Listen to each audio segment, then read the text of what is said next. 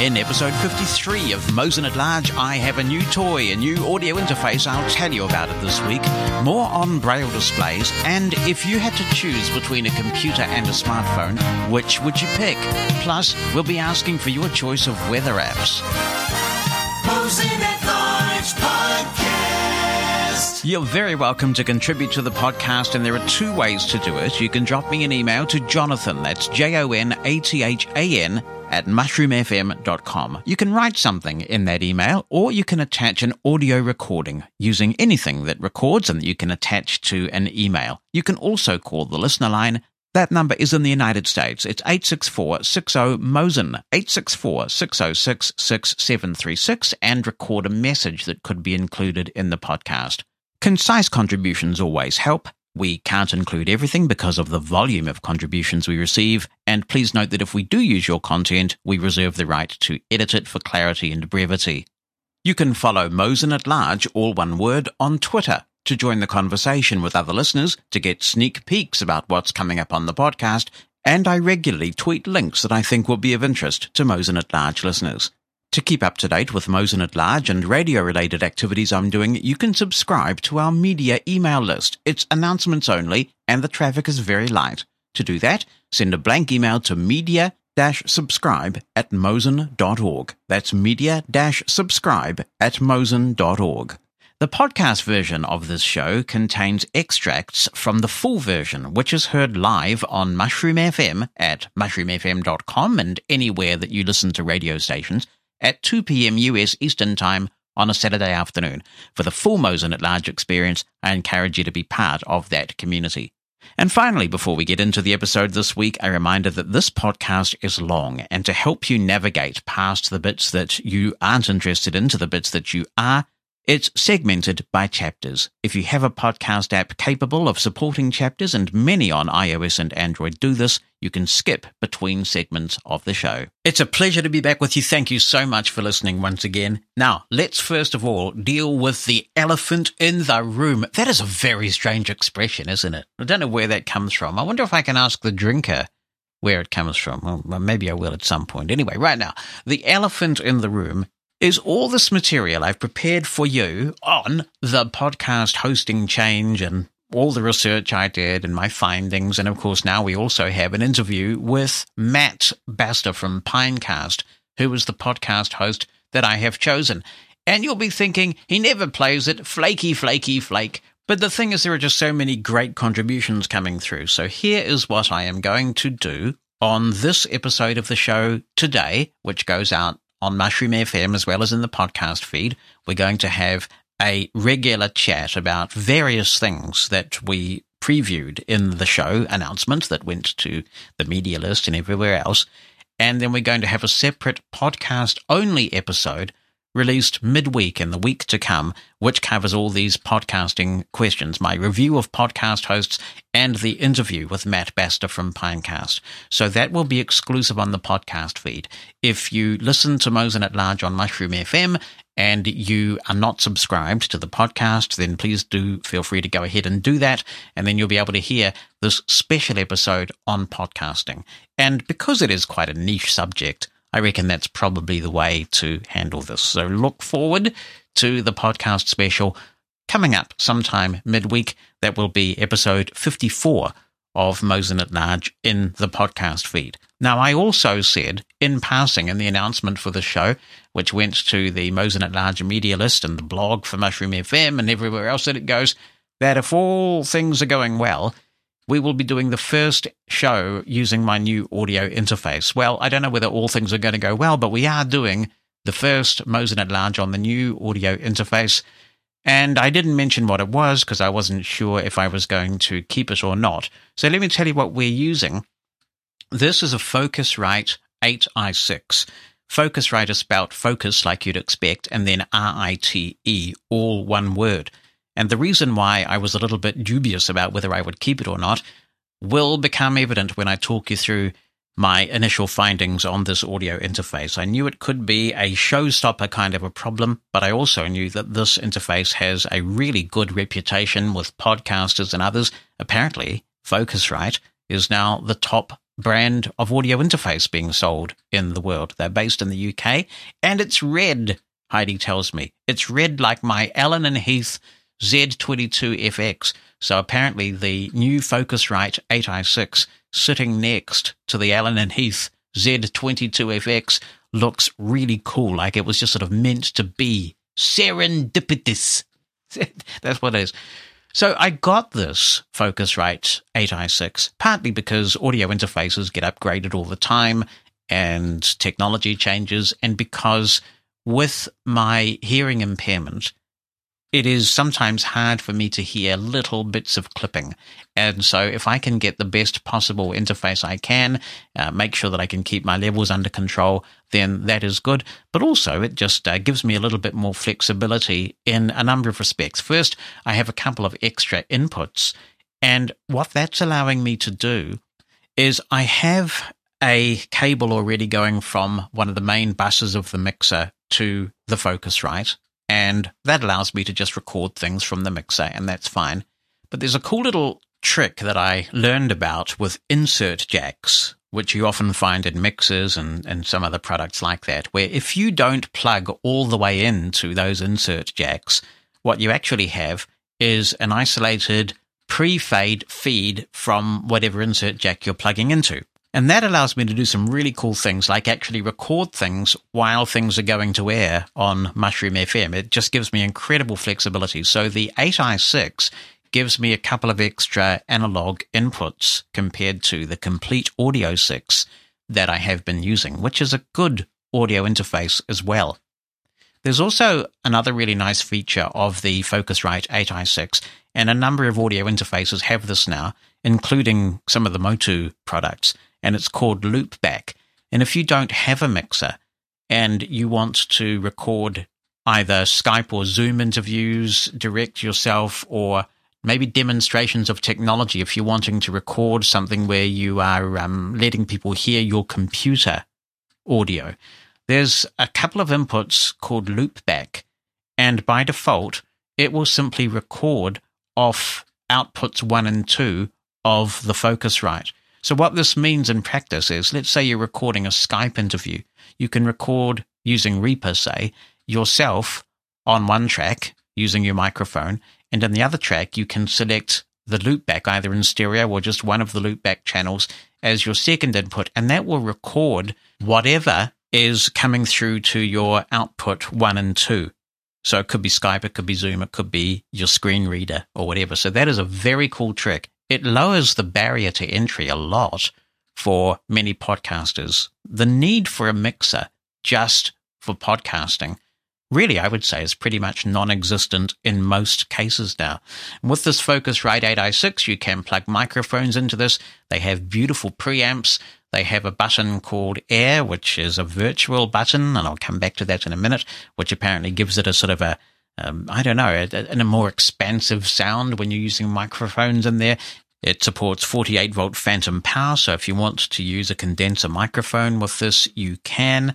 So it's a nice machine. It gets really very good reviews, and I decided to purchase it. Now, because of COVID, there was a bit of a delay in me getting this. Between me placing the order and it arriving, it became very clear to me through various places I was frequenting that the control panel for the Focusrite eight i six is just a complete piece of soup. It is one hundred percent inaccessible, and no one is exaggerating when they tell you this. It is just awful. Luckily for me, I have a really good relationship with an audio store that sells a lot of this gear, and I'm sure you can appreciate why. They like me there. Funny that.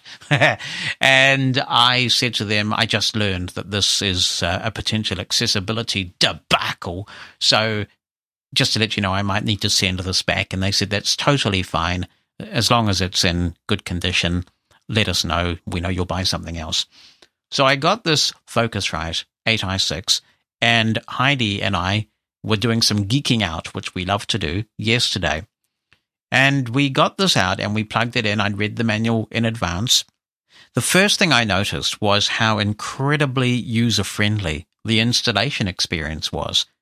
When you connect the Focusrite Scarlett to the computer for the first time, it pops up as a drive, not an audio interface, but a drive. And so you can navigate to that drive or just choose to respond to the notification and use Windows Explorer to find this drive. And right there on the drive, it's a file that says something like click here to begin or something, click here to get started, I think. It's really, really obvious. I mean, you couldn't miss it. And when you do that, it takes you to a web page, which will open in your default browser. It detects your operating system, and it will talk you through installing the necessary drivers. The system then restarts. You can create an account with Focusrite, which they encourage you to do because they have some freebies they give you and access to various things. And then eventually when you've finished that process, which is one hundred percent accessible because it's browser-based, you reboot the machine, it stops being a drive and is back to being a full audio interface again. It's genius and one hundred percent accessible and very friendly. The first thing that you would want to do if you are using this in Windows is there's a little option in Notification Center. Right now, for me, it's popping up at the top of the Windows Notification Center. When you right-click on that, it says something like Focusrite uh, eight i six, and it tells you the current sampling rate and buffer size that it's using. When you right-click, one of the options in the right-click menu is to expose the different inputs and outputs to Windows. And when you do this, it's just a standard, thank goodness, a standard dialog with a bunch of checkboxes. When you do this, you can go into Windows Control Panel and all your different inputs and outputs can be seen by Windows devices that don't use A S I O. So, for example, for Station Playlist, which I use that does not support A S I O, that uses the standard W D M drivers, this is a really big deal. So that was accessible and seamless. But when you get to configuring using the Focusrite control panel, that application is totally inaccessible. And I needed to read the manual and work with Heidi to get it configured the way I wanted it. In particular, I needed to make sure that we went into the control panel and configured it for D A W mode or D A W mode, Digital Audio Workstation mode, because that stopped the outputs from picking up the inputs in my mixer, which was obviously giving a very horrible feedback type scenario because it was picking up what was coming out the mixer and rebroadcasting itself. Very nasty. So that was easily fixed if you've got a working pair of eyeballs by going in and turning on the D A W mode. You can also configure what loopback is picking up, that uh, feature that I mentioned earlier, and you have to turn on the air button if you want to use that, which is available in inputs one and two, by using a virtual button in the Focusrite control panel, which of course is completely inaccessible. You can of course adjust levels from the Windows control panel, or if you're using an A S I O product like Reaper, that will work as well. For the front inputs, inputs one and two, where you can also plug microphones, you have to specify whether the input is a mic level input, a line level input, or an instrument input. And again, you cannot do that accessibly yourself. So if you're going to be plugging a range of devices into these inputs, which I am not, you probably don't want this. My understanding is that Focusrite are pretty responsive. They'll remote in for you and configure things the way that you want. But they apparently have said, well, it would take an awful lot of work to redo the user interface. It just goes to show that when it comes to accessibility, you really should design everything from the ground up with accessibility in mind, but we know that many people don't do that. There is also an iOS app for the Focusrite, and I do have that, and in the time that I had with Heidi yesterday, we could not get the iOS app to see the Focusrite device, even though both were using the same Wi-Fi network. So I'm not sure, there may be some sort of firewall issue that I need to deal with there, and I will research that further and find out how accessible the Focusrite iOS app is. Obviously, if if that's better than the Windows thing and we can get some things done, then that could be a viable solution. But since I have it all configured the way I want, I think it is going to be okay. And if there is some reason for me to change something, I can, I guess, at a pinch, call Ira. It is very snappy under Reaper. I've got it all set up in Reaper, and uh, editing with it, the latency, absolutely stunning. Really good. So I think now that it is configured, I will be keeping it. I really like the sound of it, and it seems to be performing well, knocking on the wood. So those are my initial impressions of the Focusrite eight i six. Jonathan Mosen, Mosen at Large Podcast. Hi, Jonathan, and everyone listening to Mosen at Large. This is Brian Hartram speaking. You've been discussing a subject recently that I'm particularly passionate about, and that is Braille. I use Braille with a capital B and with reverse panning enabled for all kinds of things.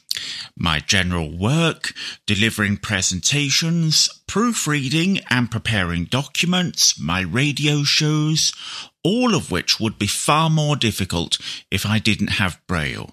I'm sure many of you are the same.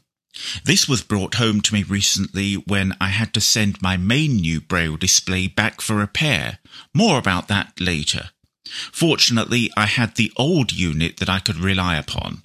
I was particularly pleased, Jonathan, with your comments to the effect that, as blind people, we could be proud of specialist devices and services, and how the functionality has evolved over time to be embraced by sighted people. I enjoy using all kinds of technology, but I will say that I am a big fan of specialist devices, such as the Victor Reader Stream and similar products, principally because I'm not going to be interrupted by any notifications, any alerts, and anything of that nature. I know that if I switch on, for example, the Braille Sense Polaris, I can open up a presentation that I want to read or some notes that I've made, and I'm not going to be interrupted by anything. I can just synchronize my notes from Google Drive. They're right there for me, and that is all I have access to. I'm not going to be interrupted by anything untoward that I don't want to read. Now, I accept that I can turn those notifications off on a mainstream device, but with a specialist unit, it just works. I don't have to go through a lot of extra steps to get what I want. The same is true for the Victor Reader Stream, of course. I can listen to a book with the knowledge that nothing else is going to be heard. Because we're in the business of training people how to use technology, and for personal reasons, we have a number of Braille devices here. To let you know what we have access to at the moment, and to provide you with some context, I have a Focus forty fifth generation display, the new L Braille, a Braille Sense Polaris, and a HIMSS Q Braille. So based on all of that, I'll make some observations. On the Focus displays, I've had consistent problems with ghost dots appearing and damaged Braille cells. Over the years, we've gone through quite a number of Focus units where these things have occurred. We recently purchased a new Focus display, and within a few weeks, it happened again, where two cells were defective. I wasn't particularly pleased about that. The U K distributor sent away to Holland for two new cells because they were confirmed as being defective, and it took about five days for us to get the unit back. But this does seem to be a problem, and while you can live with it, Braille readers will know that it can really make the difference, not just in terms of understanding, but also fluency of reading too. Let's talk now about the L Braille and specialist devices. Yes, the L Braille is very popular, particularly now that the new release has emerged, and undoubtedly it is much faster and gives a far better performance. But there are several things to remember. While you do have all the power and flexibility of Windows with a Braille entry keyboard, it still has a number of problems. First, the L Braille is only as good as JAWS is. If JAWS malfunctions or crashes, you are to some extent stuck. Unfortunately, this happens perhaps more than you would wish. Remember that the Braille entry keyboard will not function if JAWS has stopped working. It is completely reliant on JAWS. Yes, you do have the emergency menu, which shuts the unit down, but if you're in the middle of writing something and you haven't saved it, that isn't going to help you very much unless you have a QWERTY keyboard available where you can start Narrator. And having a QWERTY keyboard, to some extent, defeats the object of having a portable device like this with Braille access. Jonathan was absolutely right when he said that as blind people, we have needs which are unique, and that certainly applies to basic note-taking, a pen and paper substitute. It isn't just the ability to write text, but it is finding what you want afterwards, locating text strings which improve your productivity. This is where the specialist devices, such as the Braille Sense Polaris from HIMSS, have this one well and truly licked. Apart from the L-Notes application, and even that has some shortcomings in this area, the L-Braille has no specialist applications of this kind. And what that means is that in order to find text, you have to execute keyboard commands, which are not especially memorable in an application such as Microsoft Word, type in what you need, press Enter, press Escape, and if you want speech, read the current line to determine if it is the correct instance of what you had in mind. There are lots of other things too. Lots of other examples I could give where the manufacturers of these specialist devices that are not reliant on Windows have thought about the specific needs of blind people. The L-Braille is a great product, but it is centered around using Windows and doesn't include some of these more specialist tools. And finally, in respect of the L-Braille, we come to the learning of the device. Yes, of course, it's possible to learn how to control the L-Braille with a Braille input keyboard so as to navigate Windows. But it is initially quite hard work and doesn't always come naturally to people. I had to write a tool for this so that some of our customers could at least use the device without a QWERTY keyboard while they got used to the more efficient shortcuts. Navigating Windows using a Braille keyboard is a very clever concept, and I don't want to take that away from Vispero, but there has to be a way to make the learning easier. Again, products such as the Polaris do not have this problem because they have straightforward menus, logical shortcut keys, and so on. You could probably start using a Polaris in less than five minutes and get something useful out of it without even reading the instruction manual. I couldn't say the same about the L-Braille. This leads me finally on to the Q-Braille, which is a nice transition from what I've just been discussing.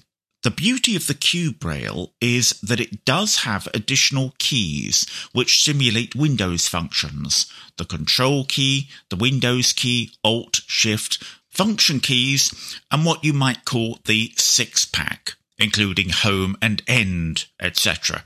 This immediately takes away that learning curve that I've been talking about. So you can very easily keep your hands on the display, use the Perkins-style keyboard for text entry, and perform your Windows functions without having to learn anything new.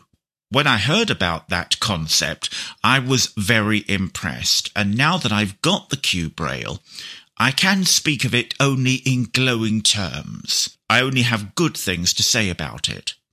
There are three characteristics of HIMSS products which stand out. First, build quality. When you look at or feel one of their products, it says to you quality right there. That includes the quality of the Braille cells, the feel of the unit overall, even the ease with which you can put the device into its case, and also the fact that you get a hard copy Braille booklet as a getting started guide. That's a bonus too. It's obvious that a lot of thought has gone into the preparation of the products. All these things are important when you're bringing a product to market. Second, the fact that the Braille displays are quiet when they scroll or pan. Now, I'm reading the script that I've written for this particular podcast segment on the Polaris, and hopefully you can't hear the display panning. The focus does make quite a noise when moving from one line to the next. You can live with it, certainly, but there are a lot of situations where I need it to be absolutely as quiet as possible. Lastly, to repeat, while you can use Android apps if you want to on the Polaris, Hims have developed applications and an interface which suits both the advanced and less experienced users. As has been recently demonstrated with their work with a company to provide a specialist Twitter client for the Polaris, that work and collaboration is still very much in evidence. Now, to balance things a little, their technical support and product repair does seem to be quite an issue. But apart from that, I very much like their products. I have nothing to gain by saying that. We do not sell the products. I can only speak as I find from a user perspective. Well, I've talked for quite some time now, but thank you for listening to me, and I hope to talk to you all again soon. Good to hear from you, Brian, and thank you for the informative and thoughtful contribution. Just a couple of comments on it from me, and of course, people are welcome to send their own thoughts and comments in as well. It is interesting how one person's positive is another's absolute negative. And for me, the strengths that you cite in the Victorita stream are one reason why I would never own one, because when I'm reading a book, I want to be alerted to things that might cause me to stop reading that book, be it a breaking news story or work-related email or something like that. So I find the lack of notifications on the stream really a limitation. But of course, that's exactly why there's a diverse marketplace of products out there to suit the preferences and the needs of different people. And clearly, a lot of people feel the same way that you do. I think the stream came out in twenty oh seven, and it's been a very popular product ever since. So people do want it, and on that basis, long may it continue. Regarding the braille display issue, you know, this is interesting. When I think back on it, when I used a Packmate's braille display and the older focus technology, so I think we're going back to the third generation, I had very few. In fact, I don't think I had any problems with ghost dots that you were talking about there.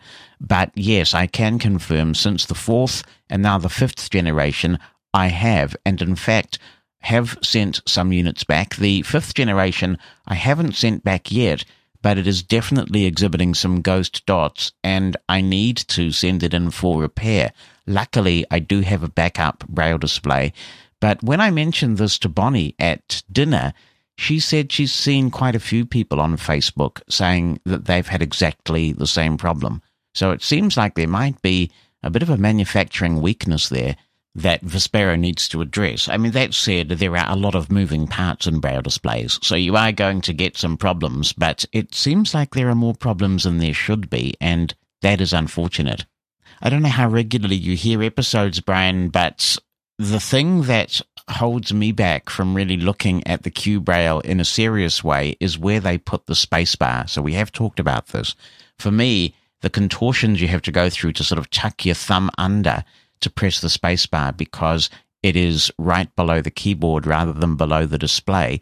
I find that very uncomfortable, or I did when I demoed it briefly, but it is a cool concept. I'm still hanging out for the Mantis, and I do hope to be able to get one to evaluate, or I might just buy one, because the Mantis sounds like a great display, and I think I would prefer actually to use the QWERTY keyboard on that. We have an email from Donna Lambert. Actually, it's Donna J. Lambert. I do enjoy the way a lot of Americans do this. Yeah, they put their middle initial. And I sit here thinking, I wonder what that stands for. Maybe the J stands for Jonathan. That'd be cool. Donna Jonathan Lambert. It's got a ring to it. Anyway, she says, "Hi, Jonathan. I downloaded your audio biography and thoroughly enjoyed listening to it." Well, thank you so much. Glenn did a great job. I have loved listening to your voice since twenty oh two when you were doing tech news on Main Menu, I think it was. It almost didn't matter to me what you were talking about. I just loved listening to you. Well, gosh, thank you.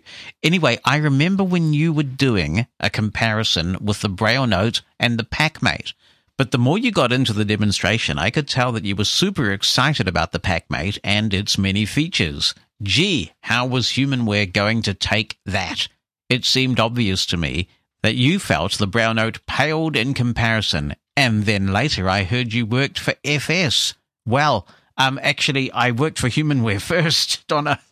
So I, I was asked, sort of shoulder-tapped, to go and work for HumanWare and essentially bolster the capabilities of the Braille Note and come up with the next version and shepherd the blindness products there. So, yes, I did end up at Freedom, but I did three years at HumanWare before that and, of course, after I recorded that comparison. She continues, I was interested in buying a PackMate, but simply couldn't do it at the time. Several years later, I bought a B X four hundred from a seller on eBay. It's somewhat flaky after all these years, but it does work. In May of this year, thanks to the stimulus check, I was able to buy a new Focus forty Blue fifth generation and am writing on it right now. Whoa! It is connected to my computer via U S B. You answered a question I had on the previous podcast. I was about to ask Ron Miller, oh, any relation? How to make the Focus perform word wrapping. Then I heard you say that this machine doesn't have that function since it's a bare-bones note-taker. I do wish that there was this capability. It would make for a better reading experience. However, since I'm using the device with my computer, the word processor takes care of word wrapping. The L-Braille sounds like a great machine, and now that I have the Focus forty Blue, I'll have to see about getting it at another time. If the Focus didn't have these note-taking capabilities, I wouldn't have purchased it at all. I mainly wanted this machine so I could read books and do some writing. So it fits the bill for me. And then she continues, I guess since she's heard the In the Arena audio biography of me, oh my gosh, I also had the Baldwin Fun Machine, and it was a fun machine. I've bought, sold, traded up many times over since nineteen eighty, when I got that little organ. My main instrument is a Yamaha Reus Y D P V two forty. I wanted all the bells and whistles but couldn't afford a Clavinova, which is Yamaha's top-of-the-line digital piano. Anyway, it blew my mind when I heard that you had a Baldwin Fun Machine. Now that I know about Mushroom F M, I'll listen to it on my Amazon Echo. My husband and I each have one. Our musical tastes are somewhat different. I'm into a lot of classical, and in my lighter moods, I like music from the sixties to the eighties.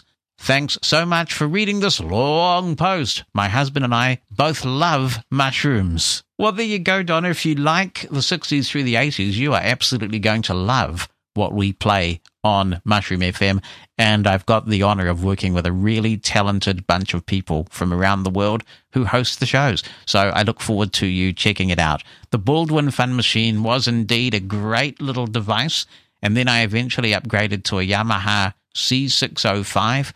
Electronic organs were really big in the eighties, weren't they?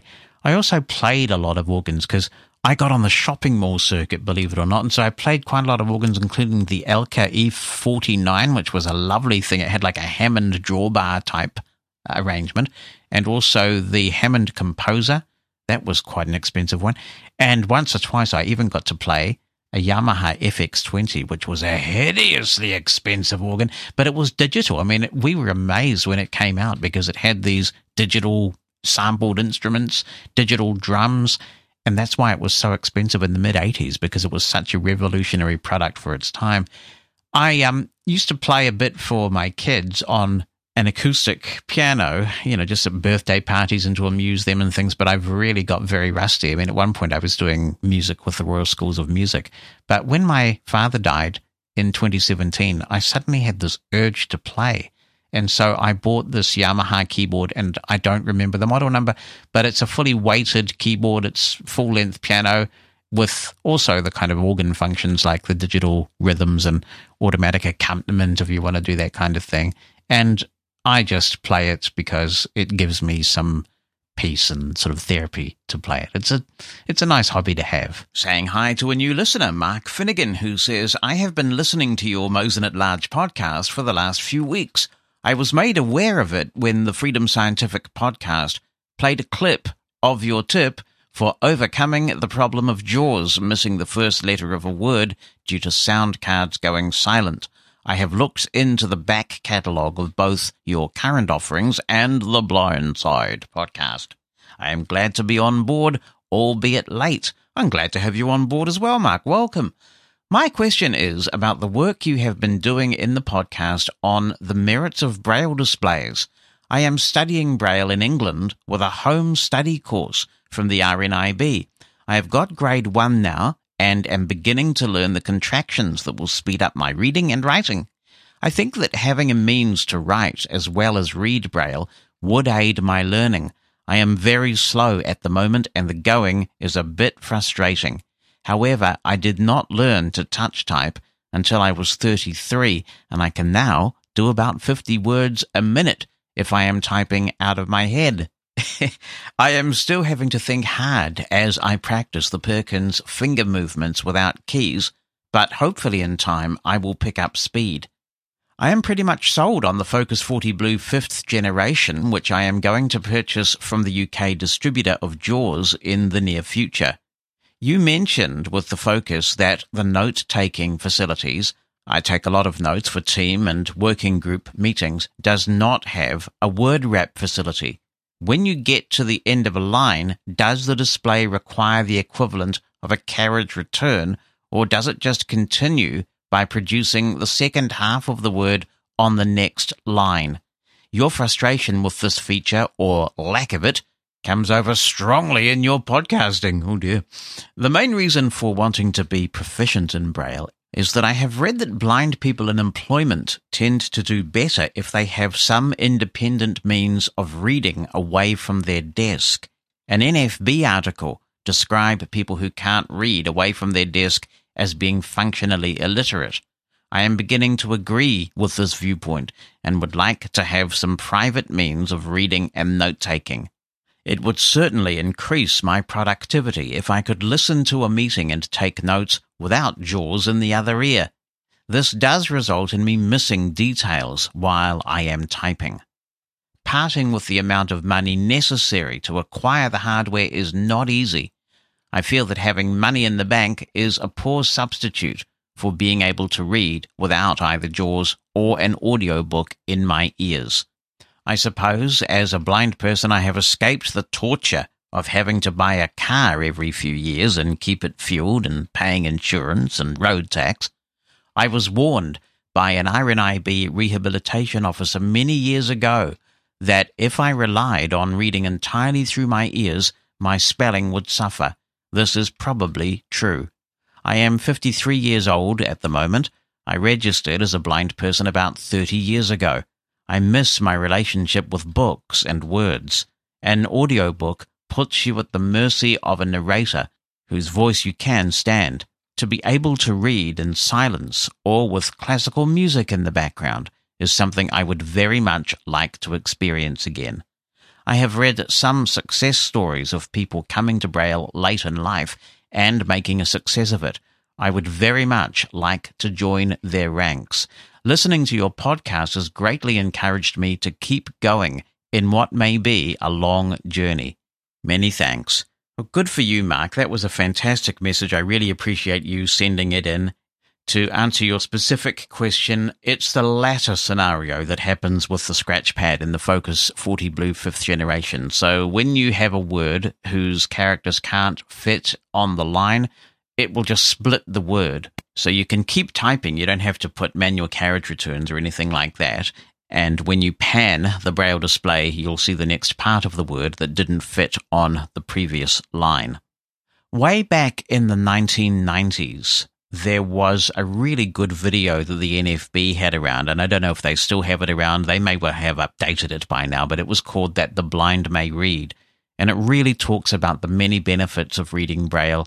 You highlighted some of them. There was a really moving thing. I think it might have been in that video, or it could have been in a Braille Monitor article or a book I read somewhere, but it was definitely N F B related, that talked about a parent who was nose in the book trying to read to their child. It was a mum, I remember, and the child was so frustrated by her slow reading speed, trying to squint at this large print, that the kid snatched the book away from the mother and said, "Daddy read, Daddy read," and she was devastated. And that's what got her on her Braille journey.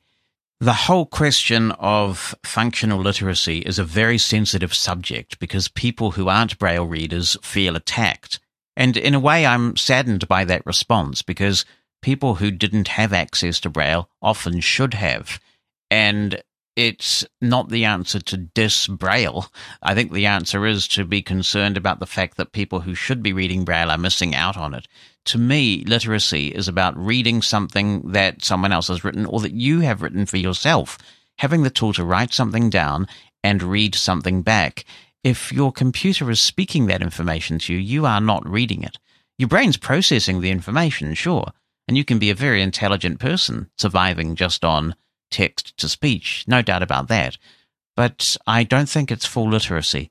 I wish you all the best, and I do know of adults who have really stuck at it and got some good Braille reading speed going, and based on your attitude that's coming through so clearly in this email, I reckon you are going to succeed, and I wish you nothing but many years of joy and happiness with your reading. Mosin at Large Podcast. Petra writes, "Good morning, Jonathan. I'm looking for the best weather app. A couple of years ago, I had one that I think was called Dark Sky. It seemed to actually use G P S to get me the weather right where I was. Even when riding in a car, it would update so quickly that it couldn't get the words out before we had moved on, and it was trying to tell me with precision what the weather was right there. My daughter had the same app and received a message that Apple was taking it over. They said it was good news, but after that she received notice that it was going away on August the first. I would appreciate any advice about a simple, accurate weather app, one that works with G P S if possible. You mentioned one you liked very much a while back. I don't think you're using that same one now.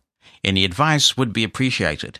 I think the Dark Sky news is actually good news if you're an Apple user like you are, Petra, because the Dark Sky technology is being embedded right in to your iPhone.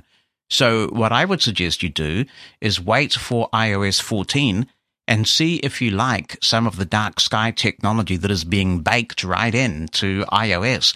So you may find that the weather app you have in i O S fourteen will not necessitate the installation of anything else. Now, if I was still doing a lot of international travel, the two that I would recommend, because I'm not going to bother talking about the New Zealand app, which would be of no value to you at all. So the two I would recommend would be the Carrot Weather app, which is a really brilliant app. It's got a bit of snark in it. You can turn the snark on and off. It's got a lot of features. Some of them require a premium subscription to get them, but you can really customize the experience. There are lots of Siri shortcuts. It is location aware. It's brilliant. And the other one that I think is is very well done is the Weather Gods app. And I know a lot of blind people like Weather Gods. These guys are really committed. In fact, I think it's just one of those single developer jobs. He is really committed to accessibility. And the big win about Weather Gods is that you can hear the weather when you load the app. You can sort of hear the birds and whether there's rain outside. And it's quite a nice gimmick. But it's also very accessible. So the two that immediately come to mind, Carrot Weather and Weather Gods. But there are lots of weather apps out there. It seems to be a big industry. Both Carrot Weather and Weather Gods have good Apple Watch apps as well. Help Petra out. What's your favourite weather app and why? Get in touch. Jonathan at mushroom f m dot com. The phone number eight six four, six zero, M O S I N in the United States. Dear Jonathan, says this email, Benji here, a new listener from the U K, and I thought I would share with you my experiences of using VoiceOver on iOS devices. In short, the on-screen Braille, yes, with a capital B, he says, keypad is, for me, the most important feature of the screen reader. It enables me to enter data in contracted Braille in any of the dozens of languages supported more efficiently than most sighted users who are restricted to the QWERTY layout. For example, I manage email, social media postings, and WhatsApp messages from my iPhone S E, which I can carry around in my pocket, no need for any external keyboard.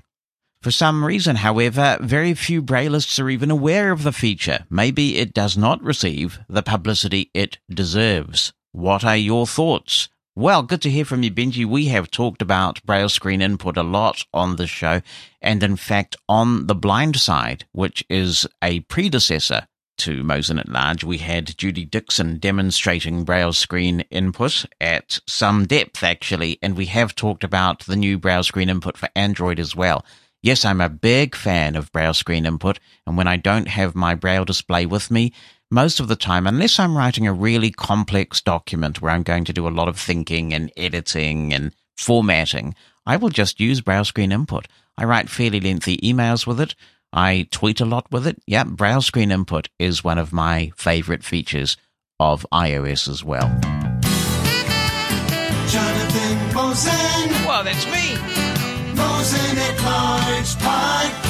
And I've got a conundrum for you today. Let's say that something happened, some edict came along, and it said you can only have either a computer or a smartphone, but you can't have both. My question for you is, which one would you keep and why? Hello, Jonathan and everybody. This is Herbie Allen from Houston. And uh, Jonathan, you asked a very interesting question. What would we keep if we could only pick one, the computer or the smartphone? And I would have to say, beyond the shadow of a doubt, the smartphone. I mean, yes, there are some things that are a lot easier to do on the computer, such as broadcasting, word editing, stuff like that. But the smartphone is in itself a computer, and, well, it's a lot easier to carry around with you. And you have access to mobile internet as well as your uh, own Wi-Fi. So, yeah, I would definitely keep the smartphone if I could only pick the one. Ooh, ponder, ponder, ponder, Herbie. Thank you very much. Here's Rebecca on this subject, and she says, this is a tough question. Well, that's why we asked it, you see. She says, I'd give up the computer, though, and keep the iPhone.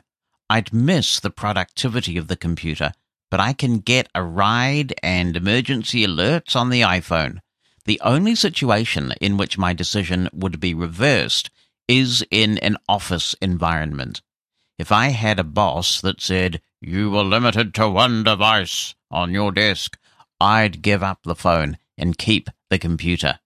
Context is everything. However, if there was an emergency of some sort, the phone goes and the computer stays. Hey, Jonathan, my name is Anil. I want to comment on topic of keeping computer or smartphone when you have only one choice. To me, this is very user-specific thing.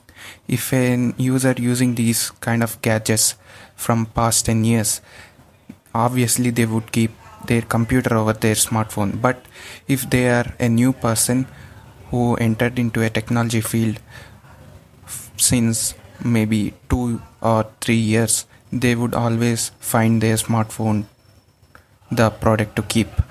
If you ask me what I would keep, I would always prefer my P C over my smartphone. It's just the fact that it has more control, more freedom, and more settings that you can tweak under the hood. Whereas smartphone, you can only tweak the settings in the level of user interface. Hey, Jonathan, this is Peggy Kern. I uh, thought I would take a moment to answer your question for this week's show about whether if I had to choose between a computer or my phone, which would I choose?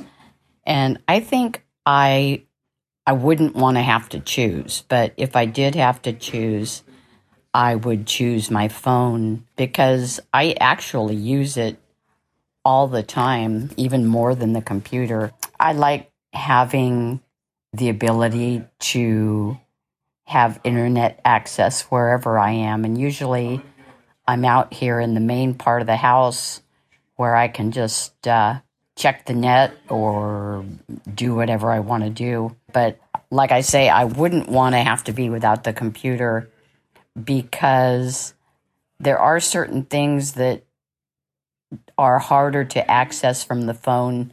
The one that comes to mind is when I visit my account at the blood bank for whatever reason, and I haven't figured out yet, I'm unable to log in from the phone.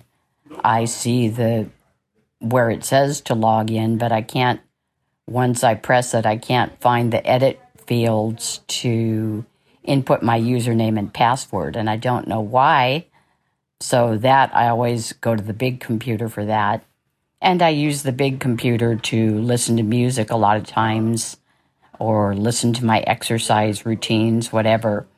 So uh, I do like having a computer, but I think if I had to choose, I would choose the phone just for its portability and, uh, you know, getting pretty much all the information I need, with just a few exceptions. So anyway, that's my answer, and I'm sticking to it. Well, so what would you choose, Dan? Your computer or your phone, if you had to choose? Give me liberty or give me death. Oh, well, that. Okay, let me end this. We're getting crazy here. Hey, Jonathan. Well, I've had thoughts on, on both of the questions you put forward. Keeping the iPhone rather than a computer. That's an easy one for me. If I had to choose, I would absolutely pick the iPhone.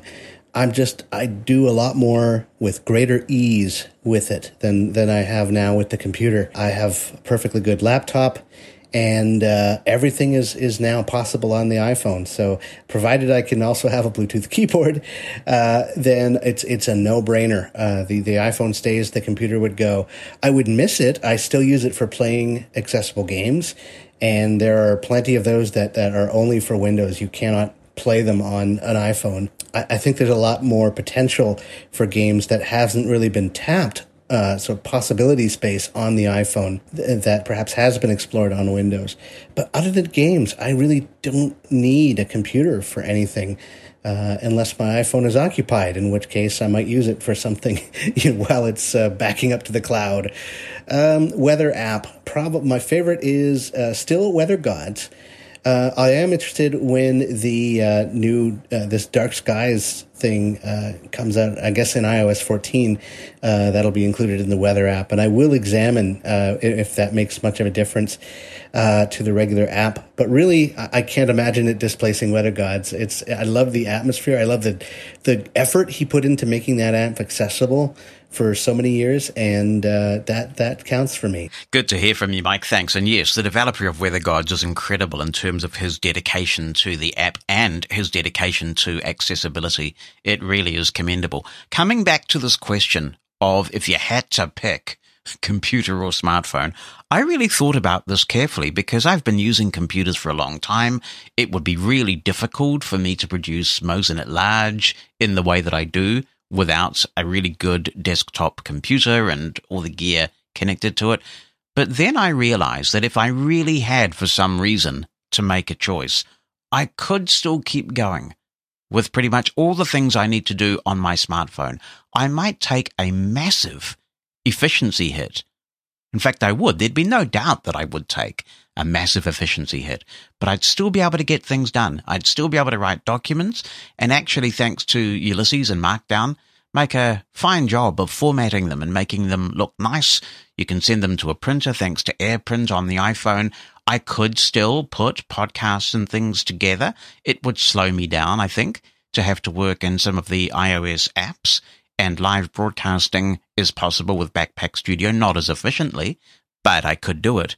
Yet if I went the other way and if I said, all right, I'm going to ditch the smartphone and keep the computer, I would lose so much because for content consumption, my smartphone is now my primary device by a long way.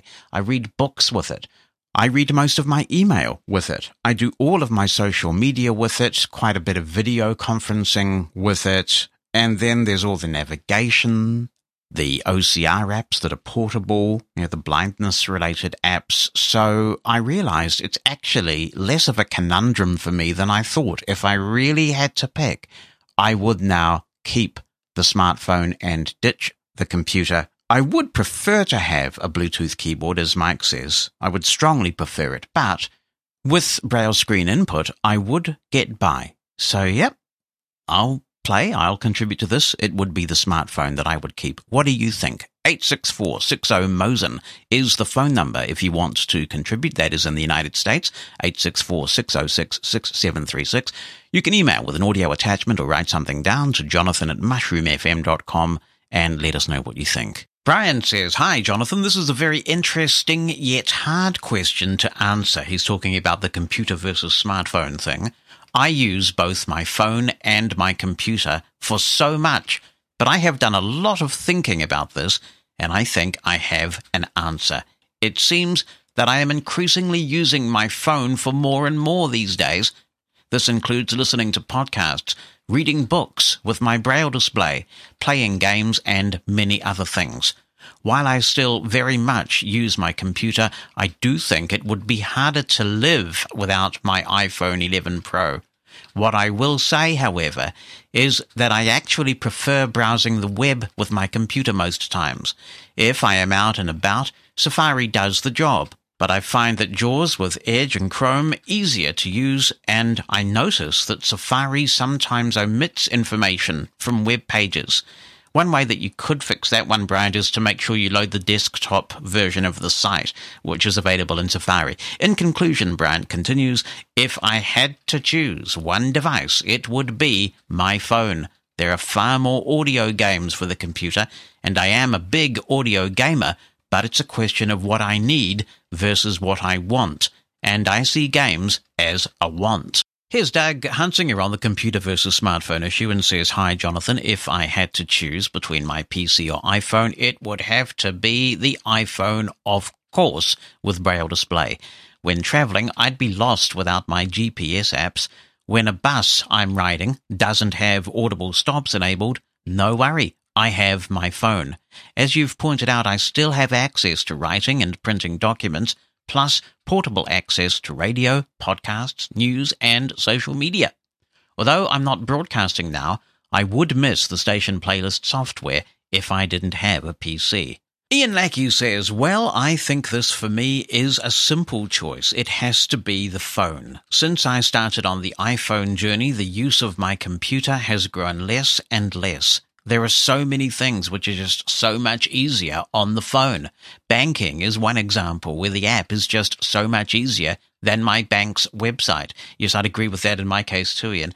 "On lists on which I participate, people are continually going on about the problem of accessing services such as Audible using a P C. On the phone, Audible is a breeze. I could go on, but I don't think I should. Time is short. No, the phone's the thing." Interesting you mention email there, because email to me, Ian, is another one that it is just so much easier to do on the phone. The threading feature of iOS Mail, Apple Mail, I guess, for iOS, is so cool, because when you're on an email list, you can open up the thread and just swipe down to seamlessly move from message to message. Absolutely slick. And yes, so banking is so much easier for me on the iPhone too. Thank you, Ian. Hey, Jonathan, it's me, Kayla. Hope you guys are doing fine and hope you are doing fine. First answer to your question about keeping a smartphone or a computer. I can't seem to choose, actually, because a computer and a smartphone go hand in hand, in my opinion, for me, because I have a um a big old, e- like, a quite a big ecosystem in my room as far as that goes, with um, a MacBook Pro, a mid twenty twelve model, which is no longer going to be supported with Big Sur. Oopsie. Sad, sad face. Um, next part is I love my iPhone eleven Pro because it goes hand in hand with my Mac with a lot of stuff, especially with hands-off. And iPod Touch seventh generation. It just, it just syncs together. I mean, that's what it is about Apple products. They're just ecosystems, just too easy to to take apart. So that's why it's a big, hard decision. But if if I was a Windows user, which I am also a Windows user, I would rather keep a computer, to be honest, because you have a lot of stuff you can do. It's a powerhouse, with uh, especially with certain parts of RAM, and I have there's certain apps that work better on Windows than others. And then another response to the question is, it's about literacy for kids, Braille literacy for kids. I agree wholeheartedly on that, because I have books in my room that I kept over the years that I cherish memories of that I want to pass down to my kids. Oh my word, it's the highly remarkable Robin Frost, who I've been corresponding with on social media for eons, eons. But I don't think she's ever written into the show before, so welcome to you, Robin. Oh, see, now I have to breathe. My Apple Watch is excited about it too. Hi, she says, I found the first question regarding computers versus smartphones interesting. I actually had to pause and ponder it. For years ago, I'd have said definitely computers because of their power and greater ease of use in some regards. However, now when facing that question in this very time and place, I think I'd say smartphone, because in so many ways they can rival their computer siblings and they have the advantage of portability. It was a very thought-provoking question indeed. Well, thank you, mate. You can thank Tiffany, Tiffany, Tiffany, Tiffany for that. As for weather apps, says Robin, my friends often joke that I'm the queen of weather apps, as I usually run with around ten on my device at any given time. Again, this is a topic that has changed over time. Years back, I'd have said I have so many because each has a feature unique to itself or does something better than another. However, I am glad to say that over time, this has become less true, and that which they do well has become much more universal throughout. Still, I'm a fan of redundancy in case updates break accessibility.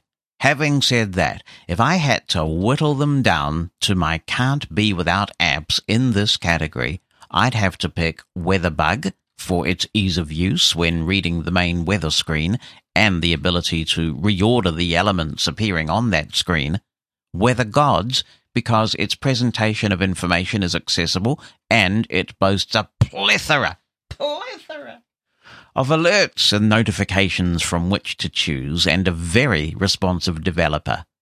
And the Weather Channel and Weather Radio tie for the bottom of my list because while their alerts are accurate and I enjoy having them, the presentation of information once inside the app isn't always the easiest with which to deal when using VoiceOver, at least right now. Still, I keep them because their alerts are accurate and timely.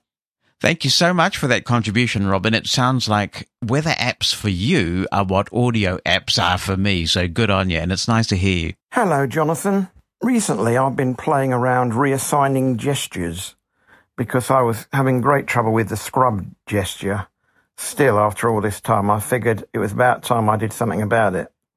So I've now made a two-fingered left swipe work for the what they call escape, don't they? I've also um, tried, and I don't know if it's going to be successful or not, to do the magic tap as a two-fingered swipe right. A lot of people warn me about not doing this because it might accidentally activate something I didn't want to. But so far, so good. I find that when you're double tapping with two fingers to do something, if you're recording or something like that, it can come out on the recording. Also, it causes all sorts of other problems, which um, is because my fingers don't seem to double tap very well when they're together. But anyway, that's just me. What I was going to ask you was, on a completely different note, is it possible on the iPhone to ban any number starting with a series of digits? We have a problem here where premium rate numbers, which we can ring but are not normally used to ring you, are being used by some scammers to ring you. They ring the phone just once. And if you're busy somewhere out and you try and return the call, you then get billed at a premium rate for hearing a message saying, thank you for calling, we'll get back to you. So I decided it would be a good idea if, if we could ban just the prefix bit, because the number, I think it's an oh eight four three or something, or something like that, is actually about one pound eighteen, but from a mobile. So presumably Vodafone, who I'm with, wouldn't care because they're going to get their cut, aren't they? And um, the scammer, no doubt, is uh, laughing all the way to the bank. If enough people get rang, and all I've got to do is have a thing sitting there, ringing every number under the sun for the rest of the day. Yeah, it's a real frustration, isn't it, Brian? We have a similar scam going on here. The answer is, I'm very confident that what you want is not possible in the native U I of iOS. There was, I think, an A P I, sorry about all the acronyms, an application programming interface that was inserted into iPhone a while ago relating to phones, but I don't think it goes as far as being able to let third-party apps set up what is essentially a block rule. So you do see this on VoIP applications, on routers and things like that. You can do certain things with prefixes. I don't believe it is possible in iOS, but if there is some sort of way around it, it'll be through a third-party app. So if anyone has the answer for us, let us know. In the meantime, a few rules of engagement, I think, for phone callers. First, if someone calls me and doesn't leave a voicemail or doesn't leave a text and I don't recognize the number, I just do not call them back. If they want me badly enough, they'll call again. And it is kind of rude when people don't leave any message to indicate why they're in touch. So I just don't call back strange numbers. That is one of the reasons these scams that are going on.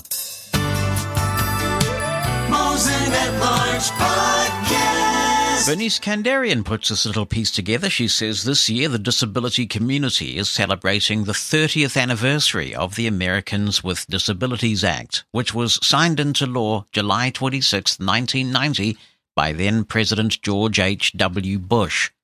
Radio and T V interviews and lots of Zoom calls are happening throughout July, involving our old friends who were around at the time and the George and Barbara Bush Foundation at Texas A and M University in College Station, Texas, is having a major celebration. One of my fondest memories was the actual signing of the act on the White House lawn by President Bush. Most notably, I remember Representative Tony Kelo, I'm apologizing if I mispronounce that, from California, and Senator Tom Harkin from Iowa, who had sponsored the A D A in their respective houses of Congress. Tony had epilepsy and was barred from becoming a Roman Catholic priest. Tom's brother was deaf. Such amazing congressmen. I knew three of those on the podium to one degree or another. Justin Dart, known as the godfather of the A D A, used a wheelchair as a result of polio. Justin always had on a suit and tie with cowboy boots and cowboy hat with an American flag pin on the headband of the hat. One day, when Roger and I were boarding a United Airlines plane, we saw the name Justin Dart in big letters between the door and cockpit.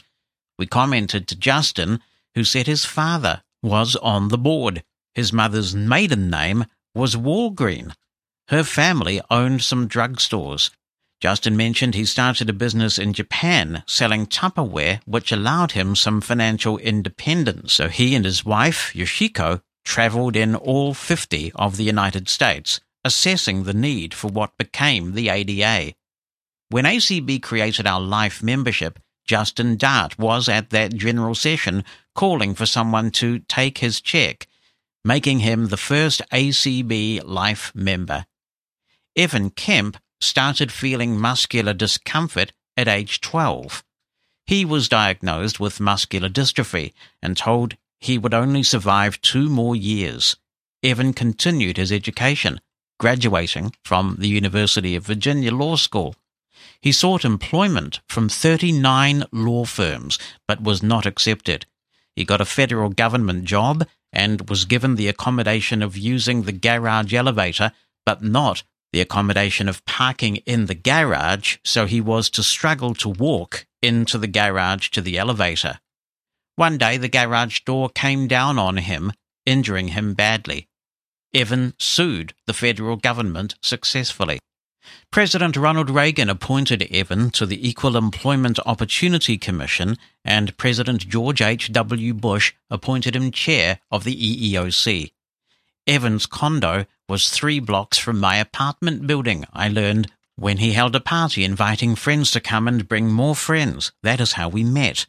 Reverend Harold Wilkie was born without arms. He introduced himself to Roger at a luncheon by way of apologizing in advance should he knee Roger while eating with his feet.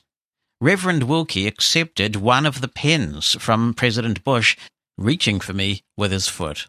His organization, the Healing Community, played a major role in making churches part of the A D A's effectiveness. These individuals stand out in my memory when someone mentions the A D A. Thank you, beneath their great memories. This is Irene calling from Mesa, Arizona. I was calling to make some comments about the A D A. Um, the A D A has never had any provisions for employment other than the retention of jobs.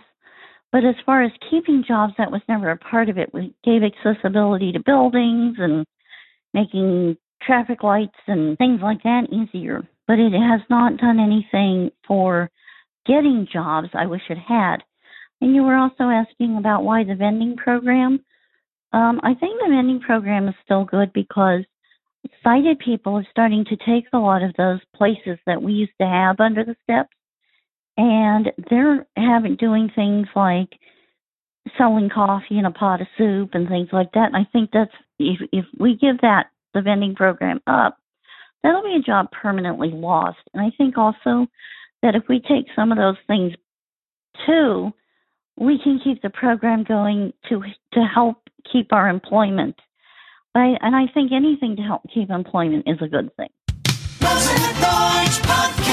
It's wonderful to get email from people all over the world. Here's one that says, I am Kavetran from Malaysia, and I am loving your style and content very much since the early days. I am a heavy tech geek and love everything that falls within it.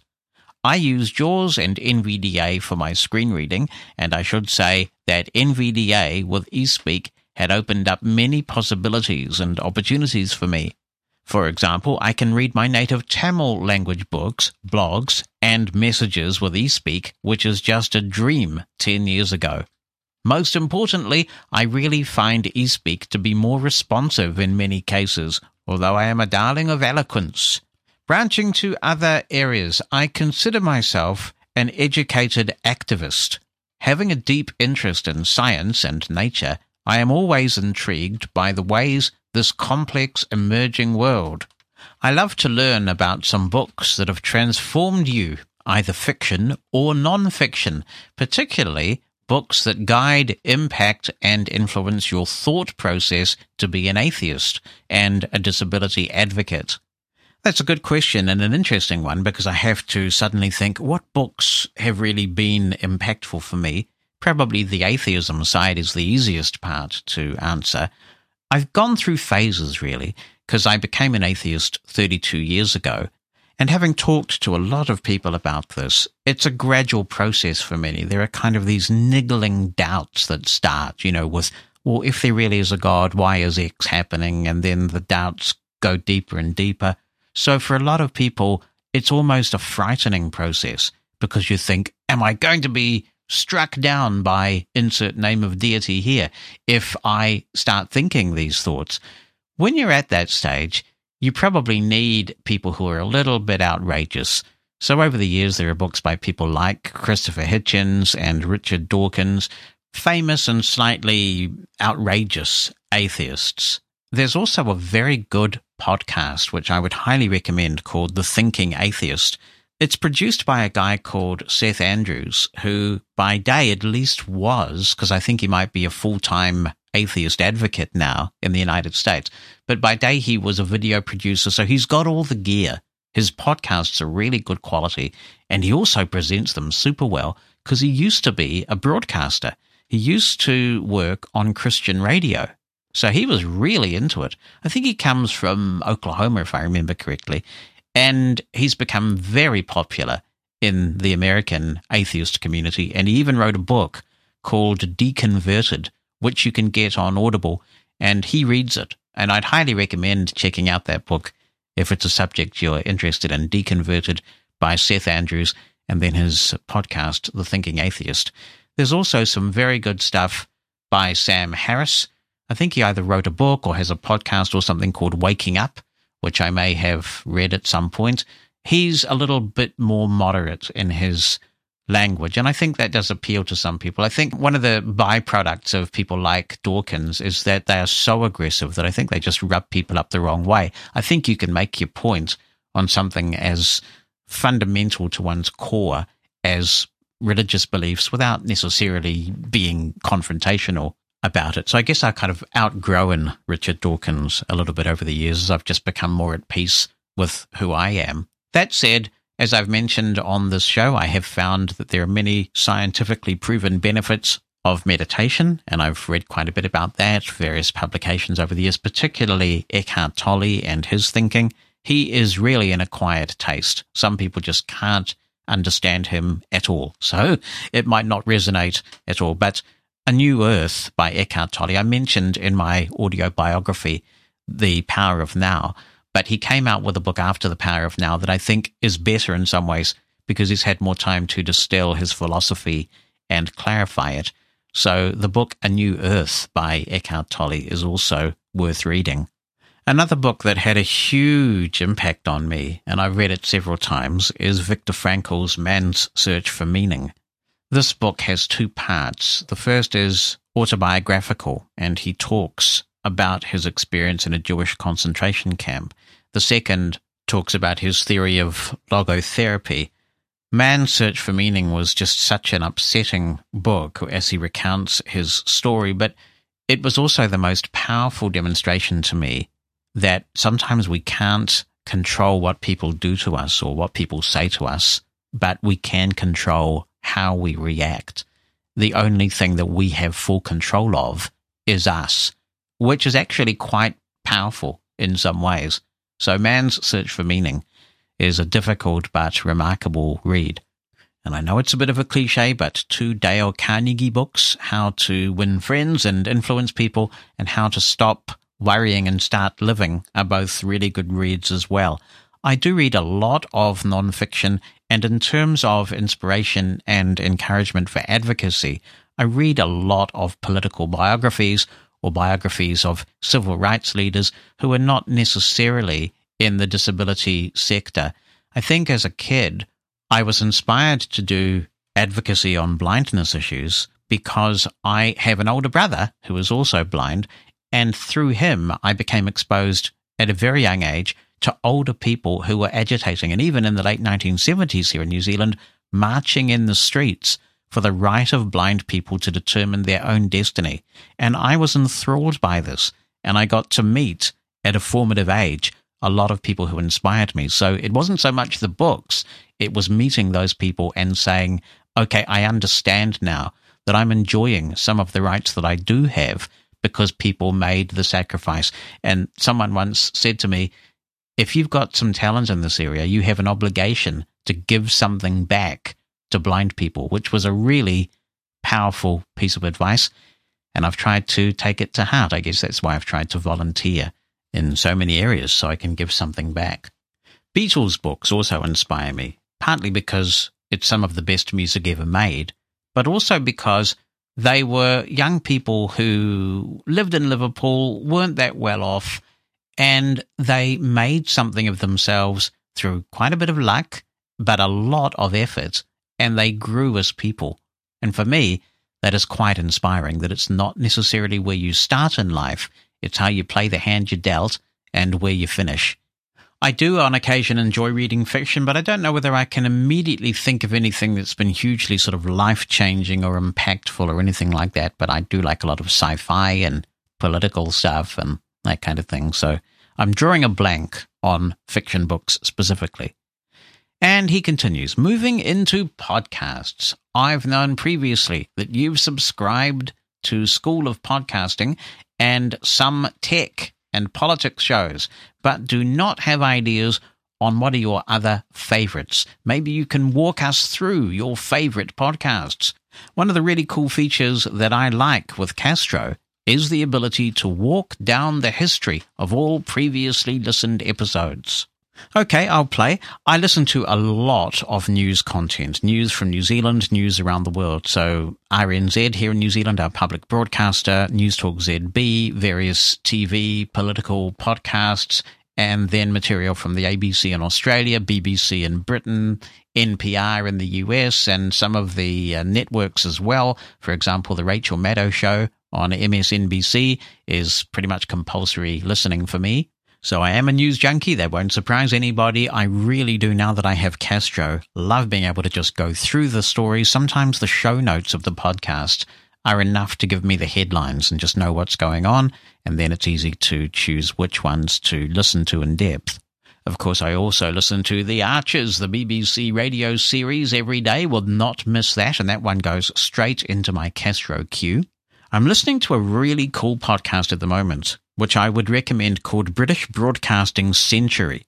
And this is a very well-produced podcast looking at the history of broadcasting in Britain. And it goes even way before the B B C, and it's just getting to the point now where we're getting to the formation of the B B C. So British Broadcasting Century, if you like your radio history, is really good. I listened to The X-Files with David Axelrod. He took that thing to Luminary for a while, that horrible abomination where they want to try and make people pay for proprietary audio content and call it a podcast. It isn't taking off. I am glad. And I'm also glad that David Axelrod is now back on the conventional podcast circuit. David Axelrod, of course, was a key strategist for Barack Obama, and he does great interviews. As a C E O, I do listen to quite a few podcasts on leadership. One of my favorites is one by Simon Sinek called A Bit of Optimism, and he talks to leaders about various things. And he also does a good interview. Simon Sinek's books on leadership, such as Start With Why and The Infinite Game, are great if you're interested in improving your leadership skills. But this A Bit of Optimism podcast is also really good. There's also one produced by, I believe it's LinkedIn, called Hello Monday, which has some great interviews with leaders and talks about leadership skills.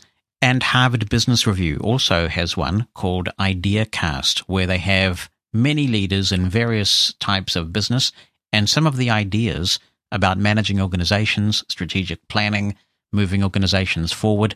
They're really thought-provoking. I'm also a low-carb fiend, having never felt better in my life and lost a lot of weight. I think it's like sixty-five pounds in American measurements since I started now. And so I do listen to some low-carb podcasts, such as the Livin' La Vida Low Carb Show with Jimmy Moore, who I did interview on The Blind Side. Also, Doctor Mark Hyman has written some very good books on low-carb living. And what's cool about him is that he was a cardiologist who used to think, ah, this low-carb stuff is a fad, it's dangerous, keep away. And then he realized that he wasn't curing his patients. You know, with the advice he was giving his patients, they weren't getting any better. So he did some more research, and he found that the low-carb eating, keto eating, had become vilified for no scientifically plausible reason, and he completely did a one eighty. And he has a podcast called The Doctor's Pharmacy, and pharmacy is spelt with an F, not a P H. It's very good. The audio quality is superb as well. I also listen to Robin Christopherson's Dot to Dot podcast. He does a good job of that, and he puts one out every single day. I don't listen to every episode, but again, with Castro, you can just have a look at the skill that he's reviewing today and decide, do I want to hear this? Dot to Dot is a show that just showcases very briefly, about five minutes, an Amazon Echo skill. Most of the time, Robin seems to do them, but he does have some guests as well. I do listen to In Touch, the B B C podcast on blindness issues. It's originally a show, of course, on B B C Radio four, and sometimes the podcast is actually extended beyond the length of the show. For geeking out with audio, I really do enjoy the Podcast Engineering Show.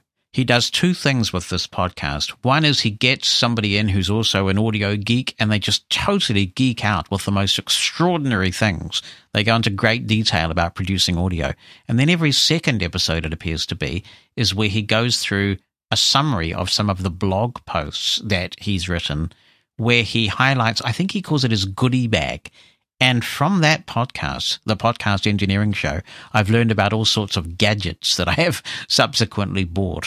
So there you go. They should keep you going for a bit. Mosin at Large Podcast. Here's an email from Glenn Dorch, who says, "Hi, Jonathan. First off, I would like to thank you for generously sharing your many technology experiences with the blindness community over the years. From my earliest days listening to you on A C V radio, I gained an understanding of how to thoroughly dissect a product for its accessibility or lack thereof. Dissection is fun, isn't it, Claire? I also appreciate your podcast, as it is a great way for those of us who just can't catch the show live. Thank you for your kindness, Glenn. I really do appreciate that. He continues, I am writing in with a few topic ideas that I hope you will consider for the show. One, several years back, you posted about your discovery of a N A S, that stands for Network Attached Storage product, providing you great flexibility with file storage at home. Since your post about Synology, the company claims to have greatly improved accessibility. Although I haven't been able to find many user stories documented outside the corporate bubble, are you still using the Synology for home file storage? If not, what solution have you migrated to? Yes, Glenn, after that first Synology post, accessibility got way better, and Synology contacted me, and we did a bit of work, and they kept me in the loop. So I posted a second offering on the subject to say that it had gotten considerably better. It's kind of quirky, it's accessible, and I think as screen readers have become more adept at Web two point oh type applications, it's also better. There's a lot inside the Synology control panel, but I still have that original Synology that I blogged about. I think I got that in twenty fourteen, if I'm remembering correctly, and it just does its thing. You know, it sits in a corner, it updates itself. The iOS apps are fully accessible. So often Bonnie and I listen to old-time radio serials and things that I have stored on the Synology, and we just use the app on the smartphone, dial it up, and send it to one of the Sonos devices. So yes, I still recommend Synology. With a product like that, a network-attached storage product, you really want it to just do its thing and not bother you. You know, it should just be pretty inconspicuous. And for the most part, that has been the case for me. I had one drive fail in it, which is nothing to do with Synology itself. It was a Western Digital RAID drive that failed, and I replaced that with a Seagate. But because of the RAID configuration I had, I lost no data, and it was all just seamless. I swapped the drive over, and it backed itself up and did its magic. So I will probably update my Synology. I know the processors keep getting faster and those things, but, you know, for what we need it for, it just works. So, yes, I don't go into the control panel very often, but when I do, it seems to be behaving itself pretty well these days. It's a complex environment because of all the things it can do, but it does work. Two, continues Glenn, on a recent episode, I believe it was forty or thereabout, a listener, Robin, I believe, was demonstrating their mixer setup. During this demonstration, he used the Mac and a Windows V M virtual machine. I have tried to get along with VMware Fusion, though I have always found it difficult to get keyboard focus to the virtual machine. On this demo, however, the process seemed to run smoothly every time. Could be the joys of editing there. I am curious to know if Robin wouldn't mind sharing how he configured the virtual machine to run so seamlessly alongside V O.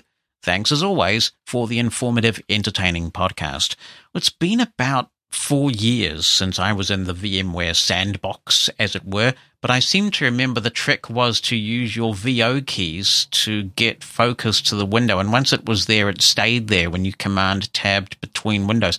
Or maybe you tabbed to get there. That's possibly what it was. Anyway, maybe Robin is listening, and if he isn't, I'll try and ping him and say that he was name-dropped twice, twice on this very episode of Mosin at Large, and see if he can chime in, but maybe other Mac users who are running VMware Fusion can also do the same, chime in and give us some feedback on the best way to just seamlessly command-tab from Mac O S to Windows. Make the most of it while you can, because Apple Silicon is coming. Hi, Jonathan, says Steffi. I am writing to ask whether you could recommend a good bookkeeping program. I have decided to be self-employed and am contracted to work for a company. Expenses will be low, but I definitely have to keep good records. I hear we blind get a good tax break, but it still pays to keep things in order. I must admit this is the worst part for me of running a business. I find it drudgerous, and so I had an accountant when I was running my company full-time, and we had a system set up where they would just get data direct from my bank and would crunch the numbers and do the magic and file the tax and all that kind of stuff. So you may want to go down that route or you may not. There is a package called Cash Manager, which really got quite passionate about accessibility. They perceived a market in blind people operating small businesses, and Cash Manager is very accessible under Windows, I understand. It is a New Zealand-based company, and I know of several blind people. We talked to them, I think, a long time ago on FScast, if I remember correctly, and it really did well, and I played with it, but I never kind of integrated it into my daily workflow as a small business owner when I was doing that. So let's open it up to the talented Mosin at Large audience and find out what people are using to keep books for their small business. And good luck with that, Steffi. I think self-employment is such a good strategy for many of us. Could you get past those attitudinal barriers? You can do things on your own terms. And of course, for blind people who have the non twenty-four thing going on, if you can get yourself into a small business where you can just deliver your deliverables whenever you want to deliver them, no one cares if you're up at two or three in the morning at your best, living the non twenty-four dream.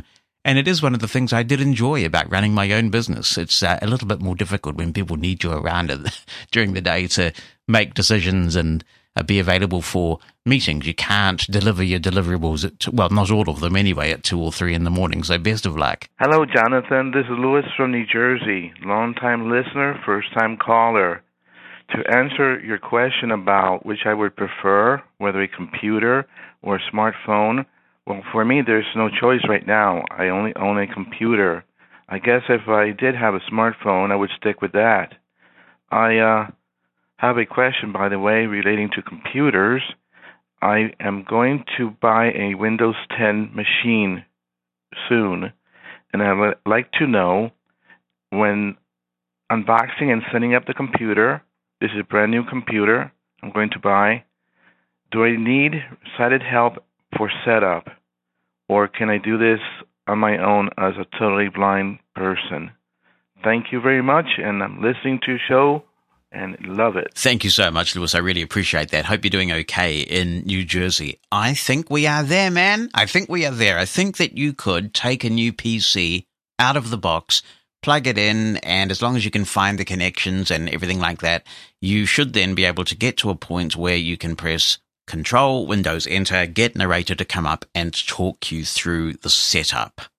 I think this process might be a little easier if you have a laptop that you're setting up. And the only reason why I say that is that it could be difficult to identify the right jack at the back of your computer. So if you're going to have to plug something in to your audio interface that's built into the computer, like headphones or speakers or something like that, then one of the things that could potentially hold you back is knowing which is which, you know, which is the right socket to plug into. But if you are able to get somebody to tell you that, even if you pick it up from a store and say, okay, which is the speaker slash headphone jack on this thing, then yes, I think it's definitely viable. We'll be interested in others' thoughts on this who have done this in recent times. I must say that while I believe it is possible, I haven't done it recently because normally when I set up a computer, it's kind of family geek out time. And I have one of my kids around with me and we, we just get it done. Normally I'm under some sort of time crunch. Another tool that I have used for setting up new computers that's quite handy is called Ninite. I haven't looked at this for a while, but you could build packages where it installs a lot of apps at once and you get an executable, you run that executable, and it goes ahead and installs. Hello, Jonathan and fellow listeners. This is Larry in Louisville. I must say I just discovered your show, and I'm completely captivated. I've been binge watching or listening, as the case may be, in, in reverse order, in fact. Love it. Love hearing all the comments and the great discussion. Keep up the great work. I did have a couple of comments, uh, one on the Kentucky Derby.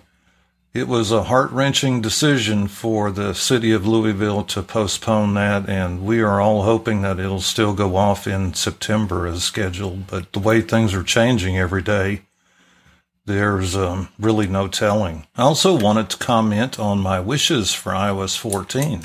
The first few here are really simple. I would just like for it to announce the time correctly when you press the power button. Uh, the, the last couple of versions of iOS have not done this. They um, will cut the speech off before the, the time is completely spoken, and it's uh, really annoying. Uh, this is another one that broke recently. You should be able to clear a message from the um, lock screen and have it count as read in the Messages app. That doesn't happen anymore. The third one is another really simple one that used to work, and that is when you're on the lock screen and you flick up to dismiss a notification, uh, V O doesn't cut off the speech when you flick up. It still takes the flick, it just keeps right on announcing though. Uh, next one, I'm I'm with Joe Hodge on this one. I'd love to see an independent uh, media volume and a voiceover volume control. Now, this is a new one. This next one here is uh, one that I don't think I've heard anybody um, express yet, but it would be very cool. And that is a gesture to disable the touch screen. Now, why would you want to disable the touch screen, you might ask? Well, that's a very good question. The reason you would want to do that is for these apps where you're watching a video and they uh, shut off when you put the phone to sleep. Now, I know that there's a couple of them, like um, Netflix, that will respect your wish to not look at the screen, but most of the video apps will go ahead and stop the video stream when you shut the screen down or even switch away from it. So this, this could have the possibility of being a confusing command because, you know, you might say, what's happening here? I can't touch the screen anymore. And, and that'll be a drawback. I suspect something nice and simple, like maybe pressing the power button could, uh, you know, go ahead and put it to sleep. And then when it woke back up, it would uh, disable that uh, disabling of the touch screen, if you will. Uh, the next one I'd love to see is a verbosity setting to eliminate the announcement of headings and lists and other things like that when you're in the read all command. I, ju- I just want to hear the text. I, I want to hear it now, and I want to hear it fast.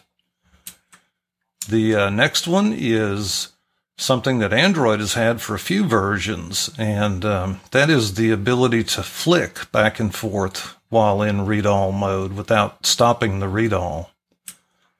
And then finally, I'm with you guys. I would love to have just a little vibrate when the phone is starting up. Anyway, those are my wishes for i O S fourteen, and uh, love your show. I'm, I'm working back from, I think I'm on forty-one now, so I've got a few to go.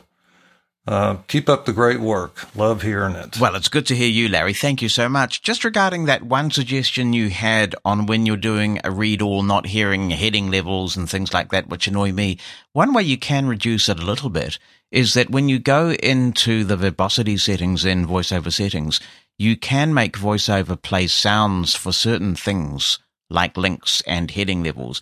And I've set this up for that reason. It frustrates me too, slows me down to hear that stuff when I'm reading. But of course, that applies no matter what.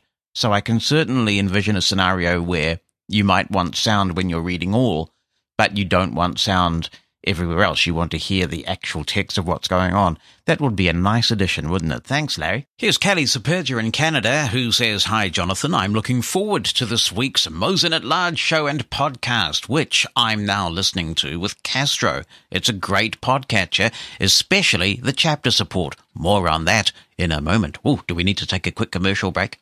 If I had to choose what device I would keep, I'd go for the iPhone. Not only is it useful as a phone, but it's essentially a handheld computer. It's certainly a good option if my computer were to fail, as I can still send and receive emails, read books with VoiceStream Reader, Apple Books or Audible, and stay active with Twitterific or Facebook. I can also use apps like GarageBand, along with the camera connection adapter and one of my keyboards to compose and produce music on it. Speaking of the iPhone and recording apps, one app I'm trying to use is Ferrite Recording Studio. I understand it has the ability to create chapters for podcasts and would love to do that if I ever get back into podcasting. Unfortunately, I can't seem to figure out how to edit anything with the app, even after reading the documentation. I understand there are some videos demonstrating basic editing, though not how with voiceover, but the one I saw just had music and no narration. I hate it when companies do that, he says. Do you have any advice on how to get started with the app? It's been a long time since I really played with Fairite for more than just basic recording, Kelly, but I will say that their support is absolutely fantastic. When I've had calls to write, he does write back, and usually with helpful information. So maybe give him an email and let him know what it is that you're trying to do. I do recall that Fairite is quite fiddly to edit with, at least it was in my opinion, because you sort of have to mark the segment that you want to delete. And um, I did find his other app, which is called Hokusai, much easier, and it has some good keyboard support for marking segments, very similar to the recorders that we're used to in Windows, but I don't know if that one supports chapters.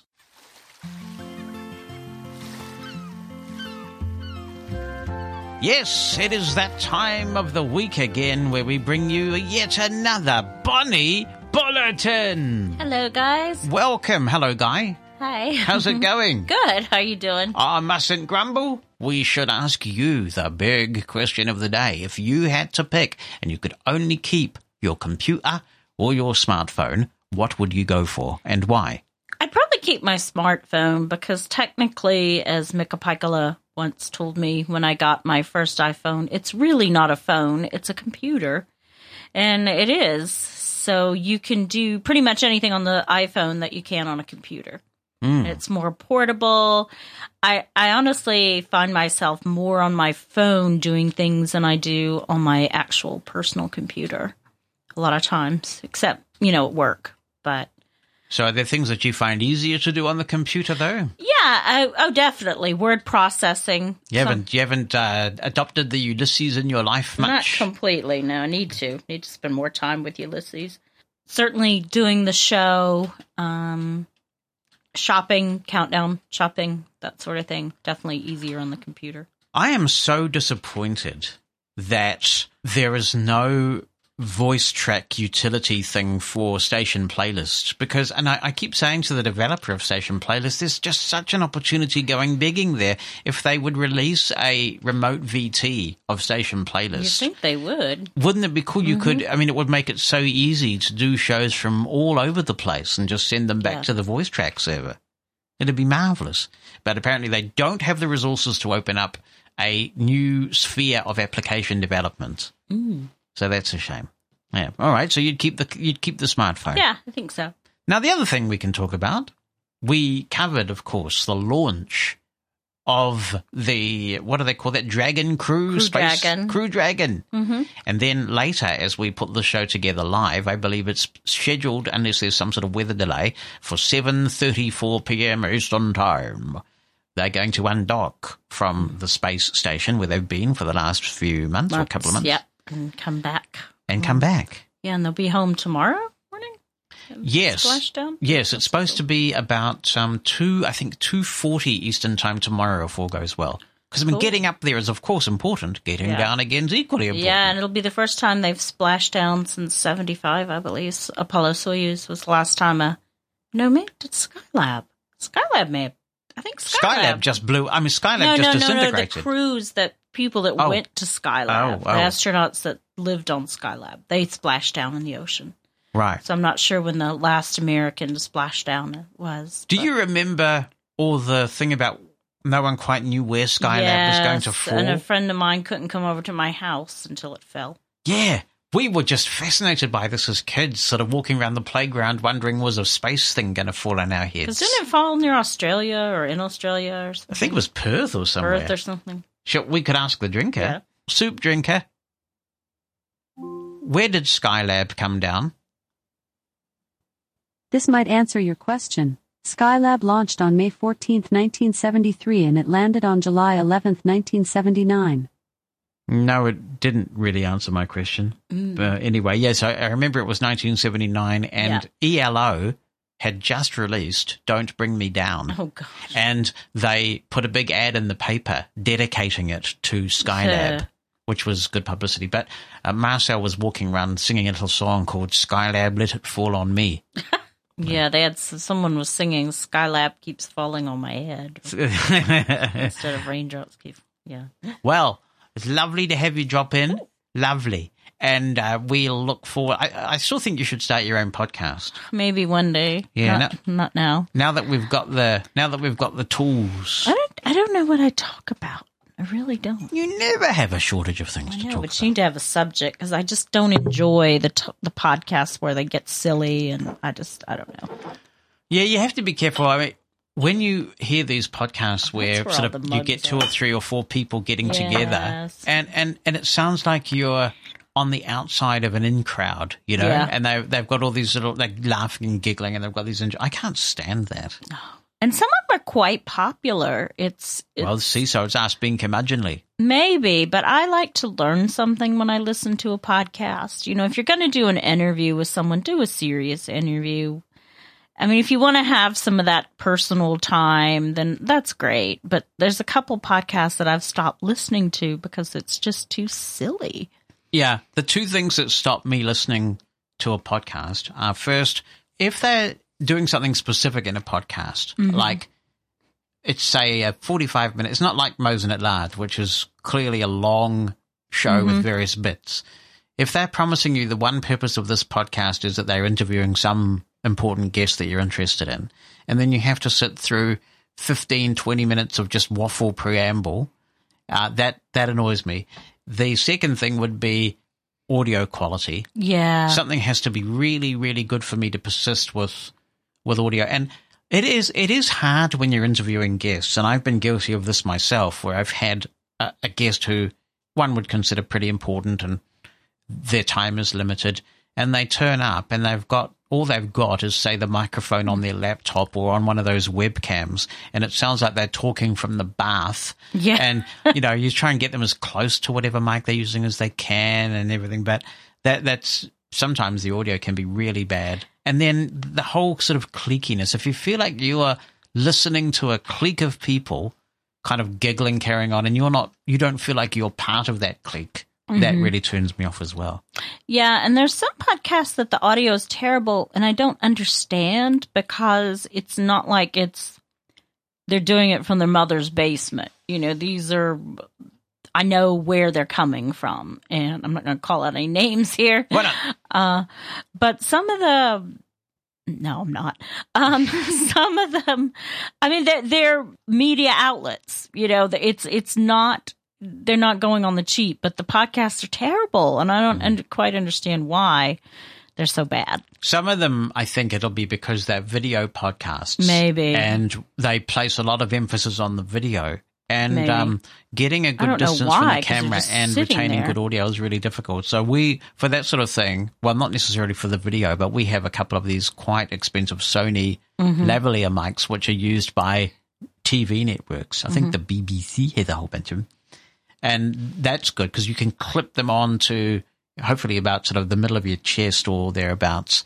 And that will give you good audio. But some people just don't bother. Yeah. One know? of the worst platforms I ever saw, and I haven't seen anything recently. It seemed it? like a long time ago that I was winding up the Bonnie Bulletin. Yeah, but anyway. No, it was oh, Blog yeah. Talk Radio. Oh, that was the worst. Is that still a thing? I don't know. There was a podcast that came from them. I don't know if they're still around, but they were awful. Sorry, yeah, guys. I don't know how accessible that was, but that was a big thing because it allowed people to phone in. Yeah, and, and it um, was you, you had a kind of like a virtual oh, switchboard the on the screen. Platform was awful. We used to do that on Blind Line with Spider Phone. Spider way phone. Back when. Jonathan Mosin, Mosin at Large Podcast. Tim Mihok writes, "Hey Jonathan, I am an infrequent YouTube user on iOS. As a result, it is not worth it for me to get YouTube Premium, which would allow me to play the audio only. Is there any other way to lock the iPhone and continue to listen to the YouTube video?" Good to hear from you, Tim. Right now in i O S thirteen, the answer is a big fat no. But it looks like in i O S fourteen... all your wishes will come true because i O S fourteen has a feature called Picture in Picture, and I don't think app developers can disable it, but maybe they can. Certainly in Safari, it's working quite well at the moment, and I believe in the Netflix app, it's also working at the moment. I can't tell you with YouTube because I do have YouTube Premium. It's really a very worthwhile investment for me, and I like being able to lock the screen and all those good things.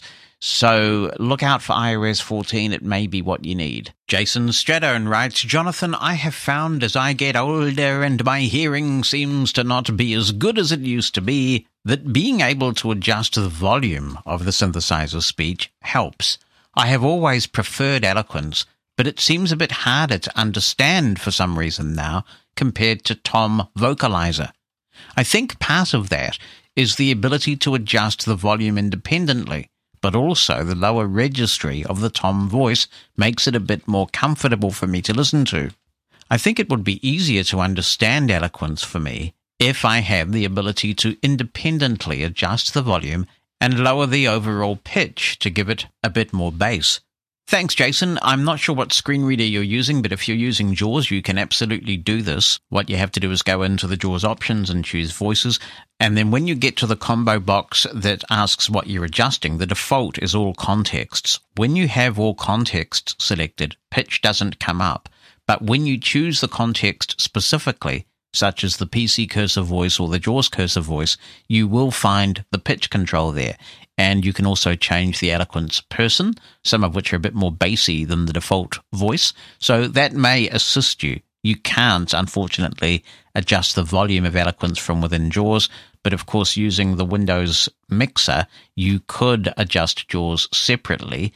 Although I think you would have to do that every time you launched JAWS, which would be a bit of a pain. Hooray! It's time again to be in touch with the Dutch, and this time it is Amber Jansen in the Netherlands. Hi, Amber. She says, hi, Jonathan. I was wondering if you already tried out the Zoom F six yourself, the one that was sitting in a box in the corner of your room.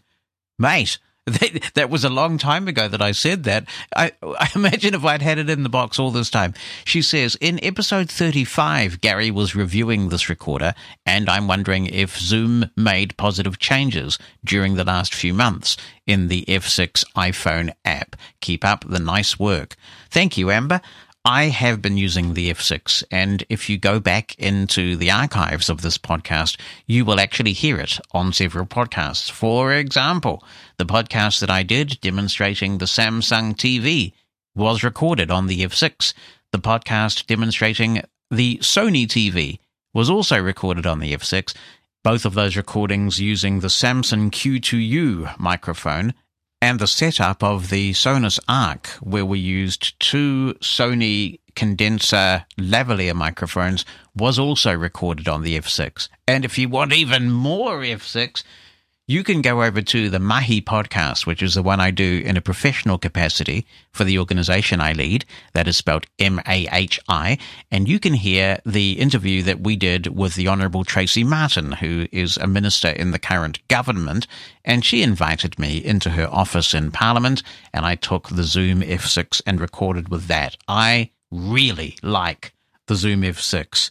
It is a rockin' device, and I'm so pleased that I bought it. I think it's me. It's not them, it's me. But I get on much better with the F six than I ever did with the H six. I just find it more intuitive, the placement of the controls, the layout of the buttons. It's just something I really like to use. I do sometimes miss the fact that the H six has X L R combo jacks and the F six does not. It just has X L R, but it's not a showstopper. Since I got the app, they have not made any updates even to the F six app, but it's still quite doable and usable for setting up most of the things. For example, I used the app to configure the F six so that inputs one and two are designed for immediate insertion of my Samson Q two U microphones, which are dynamic mics. I could also use the two Heil P R forties that are here in the studio in those inputs. three and four I have set up as a stereo pair so that if I want to record something from a stereo source, as I did when I was demonstrating the television, then I can just plug in there to inputs three and four, and then inputs five and six have phantom power turned on so I can use my two lavalier condenser mics should I need to do that. But if I want to change to a different configuration for a particular recording project, it really is no problem for me to go into the app and make those changes. So the Zoom F six gets a big thumbs up from here at Mosin Towers.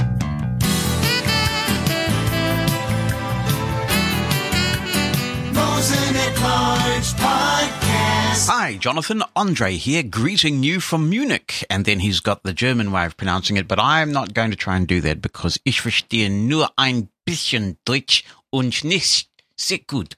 Anyway, first, he says, I love your great, awesome show. I have some questions and comments related to your previous shows. I'll try to be concise.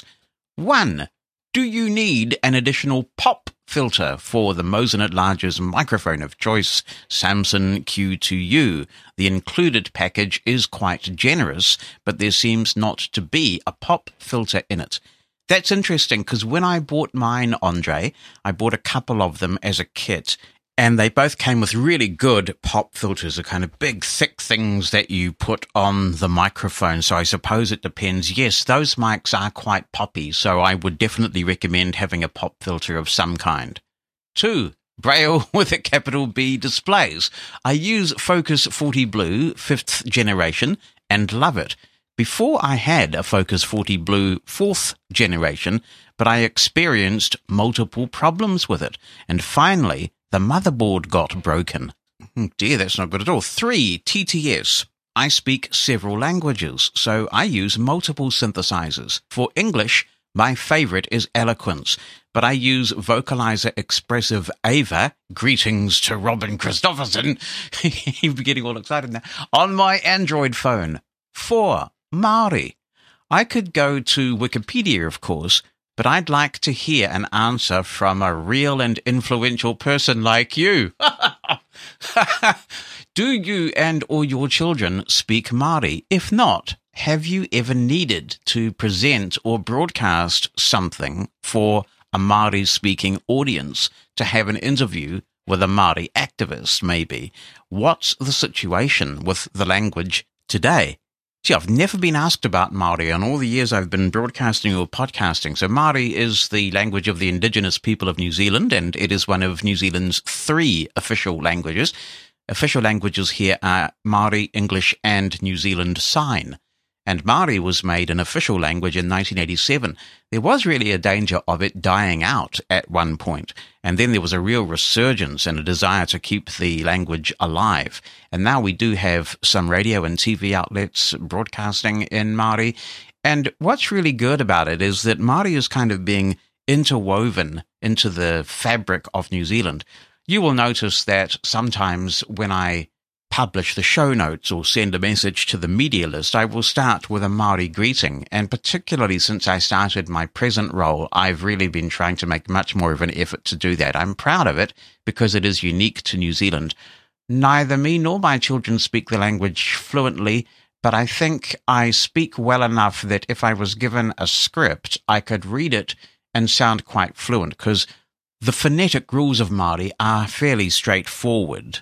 But no, sadly, to my detriment, I don't speak it properly, and that is something I would like to do at some point. Five. This show's question, finally. For me, it's not even a question. I hate touch interfaces with passion. Though, as a modern and geeky person, I use them, of course. I know about Braille input, and already use it on my Android phone, but a purring desktop P C or a solid aluminium case laptop with a jolly old hardware keyboard are my choice. I don't know how much time and psychic force I would have used if I wrote this quite lengthy, sorry about that, email on a touchscreen of a smartphone. Thanks a lot. Greetings to Bonnie and stay safe. Thank you, Andre. I appreciate the email. And I have to say, if I had to choose between an Android phone and a P C, my choice would be very different. I would not want my Android phone to be the only thing. So for me, it's the fact that Apple accessibility and just the, the sheer range of apps and choices are so vast and pretty efficient that I would go with the smartphone. To contribute to Mosen at Large, you can email Jonathan, that's J O N A T H A N, at mushroom f m dot com by writing something down or attaching an audio file. Or you can call our listener line. It's a U S number, eight six four, six zero, Mosen. That's eight six four, six zero six, six seven three six.